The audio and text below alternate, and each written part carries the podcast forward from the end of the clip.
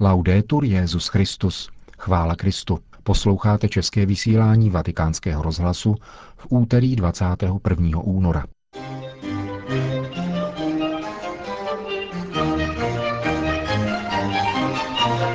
V dnešním pořadu vám, milí posluchači, nabídneme rozhovor s pražským arcibiskupem kardinálem Dominikem Dukou.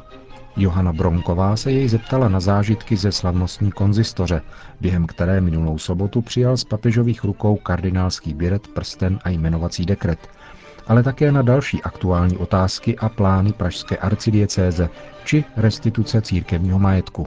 Hezký poslech.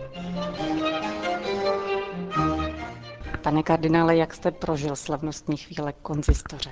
No tak já musím říct, že stále ještě jsem nemohl vydechnout, abych mohl trochu reflektovat celou tuto událost. Bez sporu je to událost mimořádná, je to popravdě řečeno i událost radostná a na druhou stranu je taky událost, kde se člověk pohybuje zcela poprvé jako neznalý a jako nováček, takže musí být trochu ve střehu, aby některé ty úkony nepopletl, aby byl všude včas. Takže myslím, že mohu říci, že se budu navracet z Říma do Prahy tak si s tím vědomím, že odpovědnost, která i vyplývá z tohoto jmenování, mne zase o krůček více zavazuje. Jak se rozšíří vaše povinnosti arcibiskupa metropolity právě s tímto jmenováním? Je to spíše hodnost pro ten úřad metropolity či arcibiskupa z hlediska dalších úkolů, které se váží k Římu. Proto jsme také dnes odpoledne navštívili zmíněnou baziliku svatého Marcelina Petra.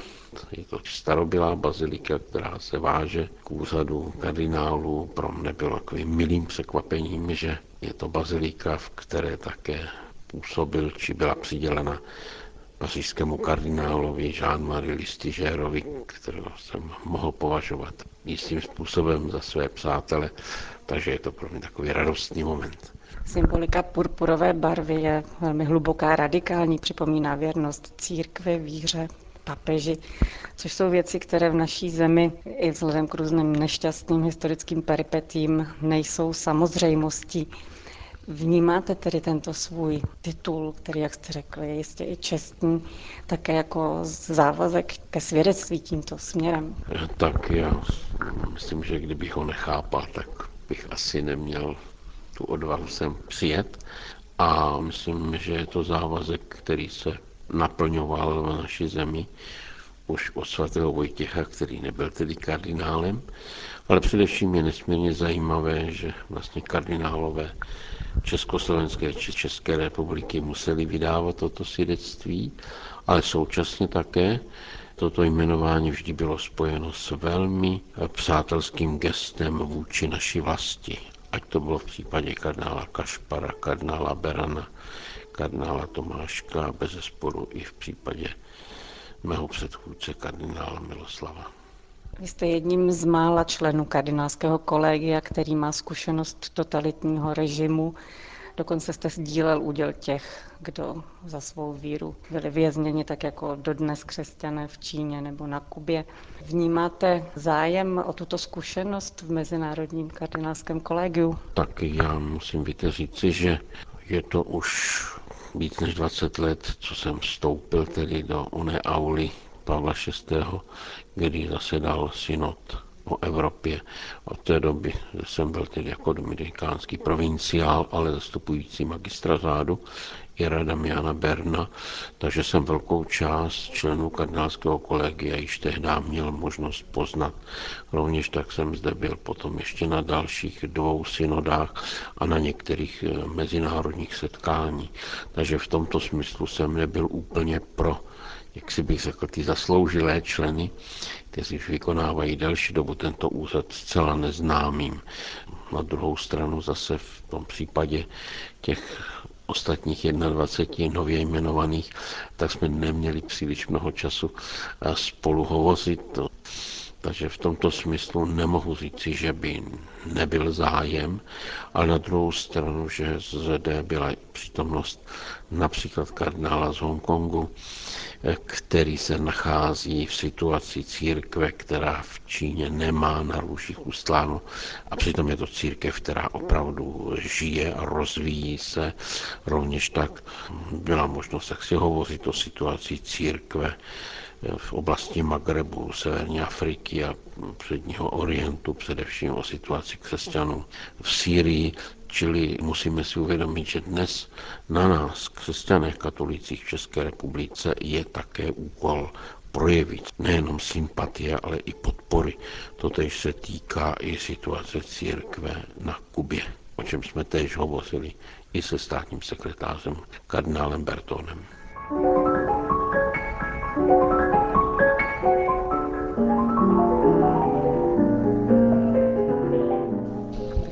Vrátila k našim poměrům. Jedním z výrazných akcentů pontifikátu Benedikta XVI. je výzva k misím ad gentes, k těm, kdo o víře buď neslyšeli, nebo o ní mají zkreslené představy.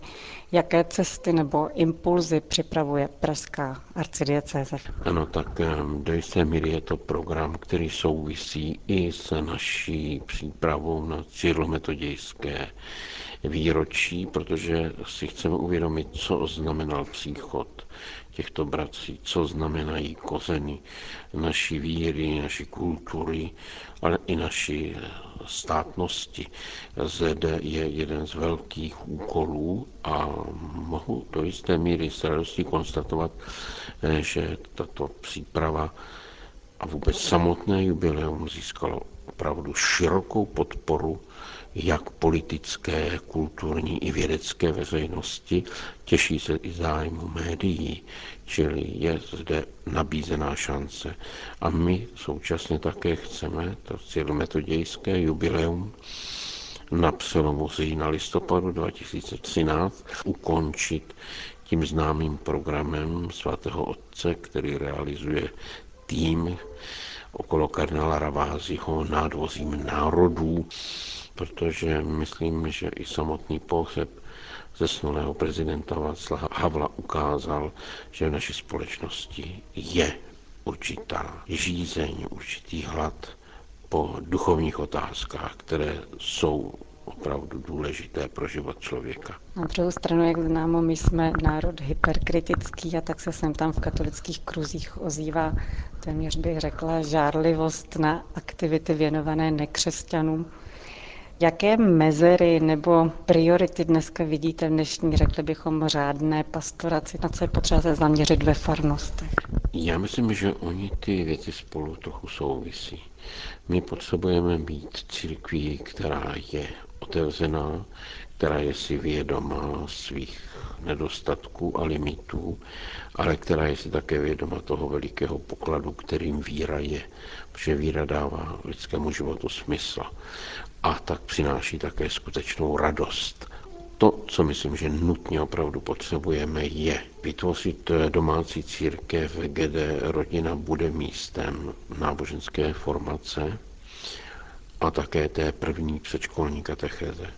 Pak je před námi veliký úkol přemýšlet, jakým způsobem provést reformu katechéze, především školní mládeže od základní školy přes střední školy. Naším dalším jaksi úkolem je také si uvědomit onu velkou změnu ve společnosti a to je opravdu mnohonásobný nárůst počtu vysokoškolských studentů. Zde musíme konstatovat, že fungující duchovní vysokoškolská zpráva, farnost univerzitního svatého Salvátora nemůže pokrýt ten velký počet vysokoškolských studentů a proto v příštím aktech kůrie tedy oznamujeme zřízení akademické duchovní zprávy jak pro ČVUT a fakultu architektury, ale rovněž tak pro Zemědělskou univerzitu. V obou těchto případech, podobně jako v případě nejsvětějšího Salvátora, jedná se o určitou šanci, protože jmenovaní duchovní jsou vyučujícími, jsou pedagogy na těchto vysokoškolských institucích a mají tedy již nakročeno do této aktivity. Myslím, že tato práce je trochu snažší s vysokoškoláky, že mnohem náročnější bude práce především se středoškoláky a musíme říct, že téměř jaksi hrozivou situaci v katechézi vidím na učňovských školách, kde jsme prakticky zcela nepřítomní. Českou politickou scénou hýbe otázka restitucí církevního majetku. Zdá se, že konečně na dobré cestě. Jako katolíka to člověka jistě těší jako věc historické spravedlnosti, ale na druhou stranu je trochu budí obavy, protože majetek znamená umět s ním hospodařit. Myslíte si, že naše církev je na tak velkou odpovědnost připravena? Tak já bych trochu chtěl důraznit, že zákon, který se projednává, který prošel prvním čtení, hovoří o částečném napravení křivt a majetkoprávním vyrovnání. Myslím, že je nutné připomenout, že Opravdová restituce nebyla možná pro žádnou skupinu našich občanů, kteří byli postiženi křivdami a zabavování majetku v době nacismu i komunismu. Je tu určitá snaha spravedlnosti a musíme říci, že těch průběhu 20 let byly určité pokusy, jak se s touto problematikou vyrovnat. Mnozí jsou přesvědčeni, že 20 let je dlouhá doba. Já jsem přesvědčen, že to je doba, kdy v církvi vyrostla nová generace, která je schopna hospodařit i s tímto částečně navraceným majetkem na úrovni doby, ať je to bude nemovitý majetek, jako je lesní půda či zemědělská půda, anebo ať se jedná o finanční hospodaření. Rovněž tak můžeme říci, že ta mladá generace, která se vrací ze svých studií a ze stáží v zahraničí, je též připravena.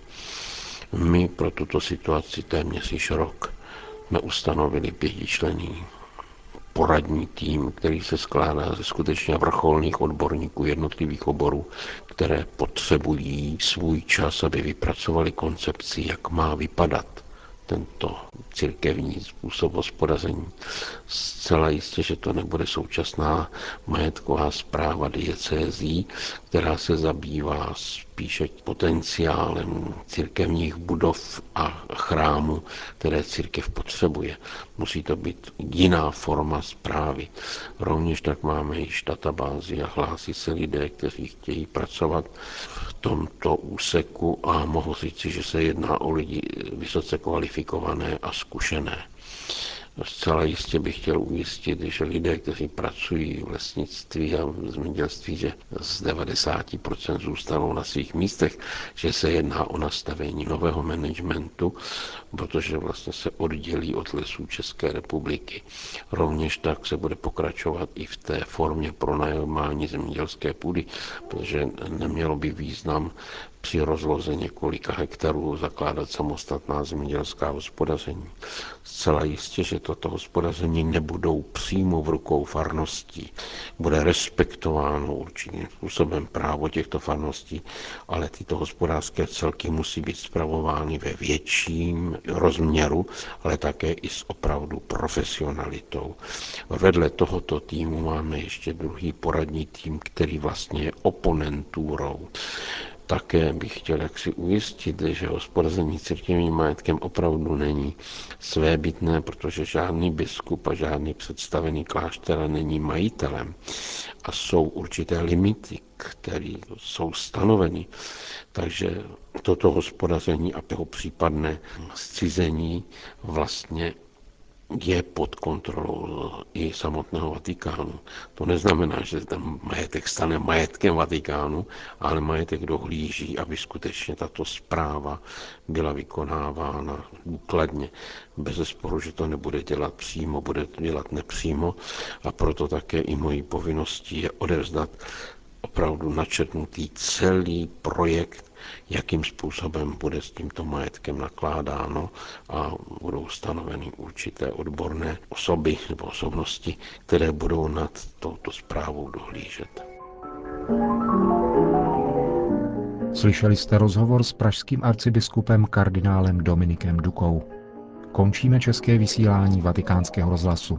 Laudetur Jezus Christus.